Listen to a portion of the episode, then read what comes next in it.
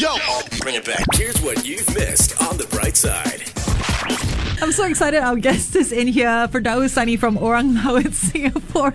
That's right. He's a fourth generation Orang uh, Laut or Orang Pulau, right? So we're going to clarify on those different terminations um, here on the show for today. And he's going to share about the rich heritage, the culture, the traditions of the Orang Laut. Welcome to the show. Hello. Thank you for having me, guys. And we're really happy to see you guys. I know I've seen you guys a lot on Facebook Live. So to be here is really, really crazy for me. mm.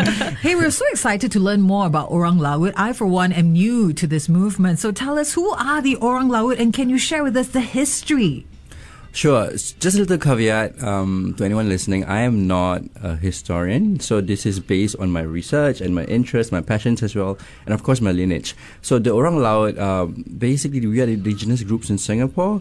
We do have a few tribes. We look into the Orang Kalang, which is situated at um, the mouth of Singapore River, the Orang Gelam, the Orang Sleta, situated in Singapore, in between Singapore and Johor Strait. Mm. And also we have the Orang Selat, which where my family is actually connected with. Um, so the Orang Selat basically mostly the Southern Islanders, connected to Riau Islands as well. And um, but we do have other terms as well that we call ourselves, which is the Orang Pulau, mm. um, specifically Orang Pulau Semakau, because my family comes from Pulau Semakau itself. Mm. And we do have um, you know, other islanders surrounding it, which is Pulau Seking. Um, if you look at uh, Pulau Sudong as well, so they do have specific uh, knowledge, specific skills that they have um, from different islands and um, different livelihoods as well. So it's really interesting as I deep deeper into like you know delve deeper into what the Orang Pulau communities are and their livelihoods. Um, I learned so much about myself and also about them as well. Wow! When did this journey, you know, begin for you uh, to to really, really find out about your lineage, you know, and also about all these communities? Are you in touch with any of these other, you know, Orang Pulau communities here in Singapore? Well, I I grew up visiting Pulau Semakau a lot because of my grandfather and my grandmother, and. Um, I think how I really started doing all of these things because um, I'm not sure if you guys know, Pulau Semakau today is a landfill. Yes, it is. And uh, unfortunately, it is known only as a landfill by most of my friends and the people I've spoken to. So I realized that there are narratives that we need to uncover and share. Mm. And uh, I grew up, you know, looking at Pulau Semakau as this beautiful island. Um, I visited it a lot and I heard so many stories about the island itself, and I get to experience that, right? So I want to share that. I want to reclaim this narrative that it's more than a landfill, and it's not only Pulau Semakau. There are beautiful islands surrounding Singapore. There, Singapore is made out of sixty-four islands, by the way. I so, did not know that. Interesting, because we were just talking about islands, islands earlier this morning. The country okay. with the most number of islands, and some people guess Singapore. Actually, when I say some people, I say me. So sixty-four is nothing compared to Sweden's two hundred twenty-one over one thousand yeah. islands. Uh, but yeah, I mean, I didn't realize that so many of these islands actually had, you know, early Singapore life and roots uh, as for yourself. And, you know, growing up, you can you paint a picture of what Pulau Semakau was like for you growing up? Pulau Semakau is made out of three parts. There's Tanjung Rumoh, Tanjung Penyalai, and Kampung Tengah in wow. the middle. Okay. So I think at its peak, it has about one point two people living there, one point two thousand people. Mm. Sorry, one point two thousand. one point two people, wow. Really? Yeah. Oh gosh. Okay. Yeah, um, I think uh, my great-grandmother used to live there. Mm-hmm. And um, Pulau Semakau, how do I share with you how it looks like or paint you a picture? So imagine, you know, a long stretch of, stretch of beach, um, and there are little houses lining up the beach as well. So at the corner of the... At the corner, right, there is a mangrove as well. Mm. So the mangrove, it is believed that there is a protector. So the protector is actually a crocodile. Uh, it is it is believed that it is not a crocodile, but it's a makeshift entity that protects the space. So um, it is not only about the space, it's also about the folklores, the beliefs that are in place as well, um, the kind of things that I love to do, such as foraging. So I would actually go out with my grandparents during low tide to in search of, uh, you know, spider conch. Uh, we call it siput ranga. Yeah. So siput ranga is essentially this really nice siput. You boil it with seawater, you consume it with just a little bit of sambal, mm. and that's it. You know, the freshness of it, you get it you, nowhere else. So I grew up, you know, consuming really fresh seafood, um, being exposed to the flora and fauna of the island. Um, so I, I consider myself privileged in that sense, because I don't, I don't see my nieces or people within, like, you know, the, the younger age group being exposed to nature as much as I did. And that's such a pity, actually. Mm. And there's also the idea, you know, we, we take for granted in Singapore that we do have quite a rich uh, biodiversity, right? And you got to experience it firsthand. And yeah, a lot of us take it for granted. What year was this for Firdaus? Mm.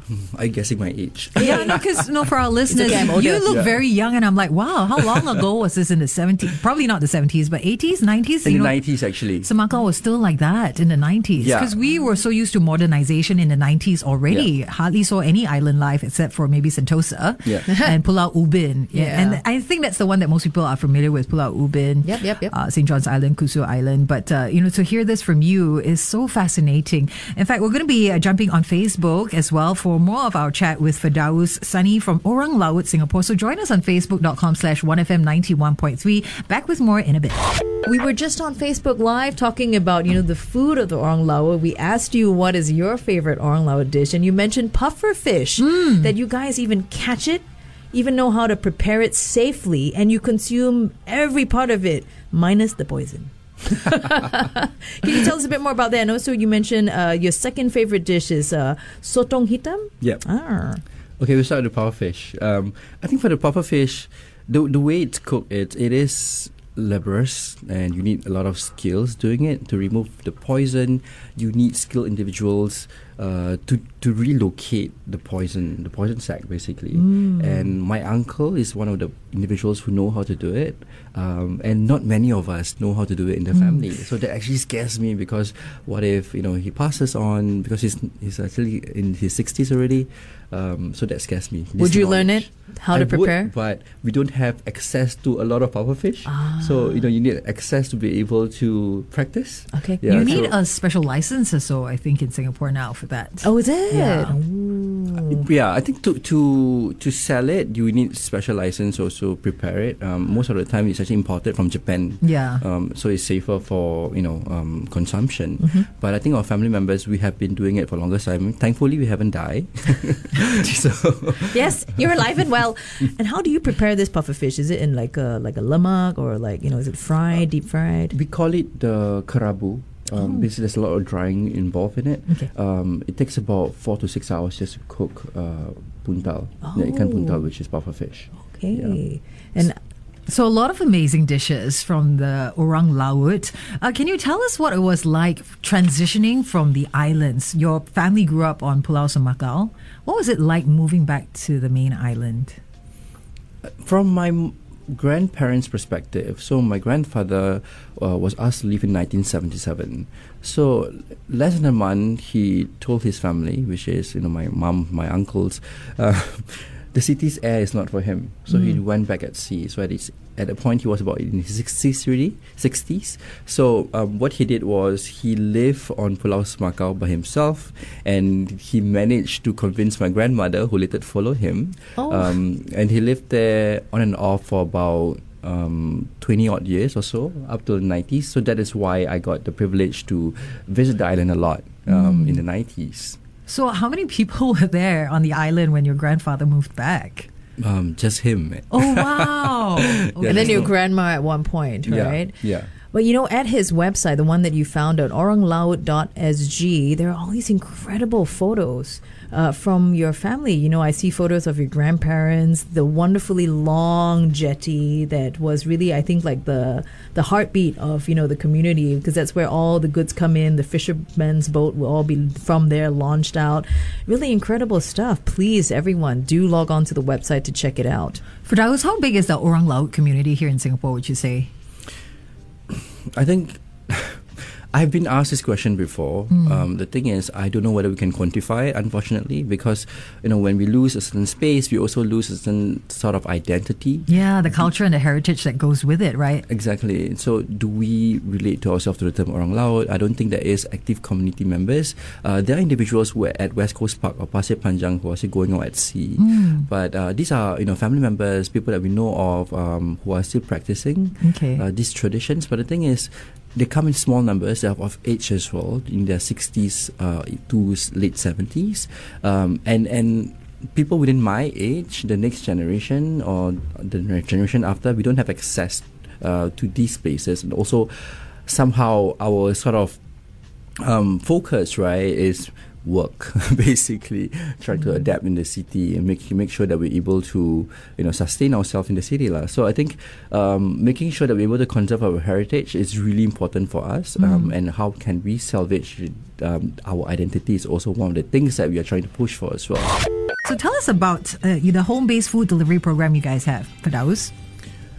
So the weekend deliveries that we have, they are cooked by my mom and my aunt. Um, so these individuals used to live Uh, on Pulau Semakau, and they learned these recipes from my great-grandmother. So they are limited quantities. Um, we use food as a vehicle to share our narrative. So usually when you have our food, there will come a little, you come with like a little pamphlet that talks about where the food sources comes from and how you used to catch them and what kind of narratives behind every morsel even, you know. Mm. So we tried our best to share this narrative through food uh, because we feel that Singaporeans are foodies, they love food, and this is our easiest way to actually like share with them our narrative. Yeah, I'm on your website at orang laut dot s g, and uh, when you click on the food tab, it says ikut hati kau. What does that mean?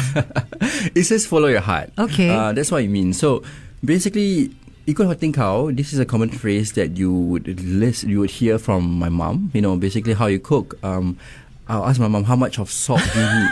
And she was like, ikut hati kau lah. It's always the parents that do that, you know? Yeah. Yeah, just, uh, just you know. And the agak-agak kind uh, of yeah, theory, yeah, right? Just my grandma. And, and you know, they make it seem like, why you don't know? Just like that lah. Yeah, one pinch, two pinch, one tablespoon, uh, around there, uh, around one bijit lah, uh, uh. one bijit. Uh, how many others? Two lah. That must have made learning how to cook very difficult for you, right? Exactly. It's always like ikut hati kau, and also it applies to the food as well, right? So I always tell, ask them like, how do you pair the food with, like, there's so many different things. Like, you have the sotong hitam, asam pedas, then you have the ulam as well, you have the ikan kering. So it's like, how do I eat it? Like, um, is there a proper way? You know, mm. because I want to write it on the website, is there a proper way, recommended way? And because this, these are all questions that are coming in as well. Yeah. And then basically, I use the term, I think I'll just follow your heart. Like, just oh, see no. what you feel like eating. You've become your mom. Yeah. You know what? You need to get a recording of her saying it, and then uh, you just play it. Like, anytime I remember this question, just play it. Yeah. yeah. uh, so what else do you want to share with um, our listeners today about Orang Laut? Um, I think what is important is that we need to acknowledge there are subcultures within the Malay culture as well. Mm. And um, I think we need to somehow celebrate these little cultures, subcultures, and um, there are many different stories. Like for me, what we try to do is to unearth all these stories from the Southern Islands. Um, but I do hope that, you know, there are more descendants coming in uh, and, and share some of these amazing stories I've heard of from my great-grandfathers. Um, and also, not only within the Malay community, but also the wider community as well, right? Mm. So I'm, I'm sure like there are individuals um, um, such as a friend of mine who recently did, rediscovered her heritage, and she tells she told me like, hey, I'm actually Hokkien, and I, I'm, I'm like trying to follow up with my lineage. And I think that was so interesting because she was uh, telling me a lot of different stories about her grandmother as well. So, you know, I hope more and more individuals are reclaiming their narratives, like what we are trying to do. Um, and yeah, let's celebrate each other's differences. Yeah, it's building a beautiful tapestry together. I mean, collectively, we've got all these beautiful stories, you know, of culture and heritage and food, most importantly. So much to discover about Singapore. So thank you so much for joining us today. For Firdaus, we wish you all the best. Where can people find you aside from your website, orang laut dot s g? Mm. You can follow us on Instagram, orang laut dot s g. Okay. Following yeah. now. Following, following now. We want to follow you on a tour because there's food, yes. huh? There's the Orang Laut food. All right, thanks for Firdaus. The Bright Side with Carol and Lavinia every weekday morning, six to ten a.m. on one F M ninety-one point three.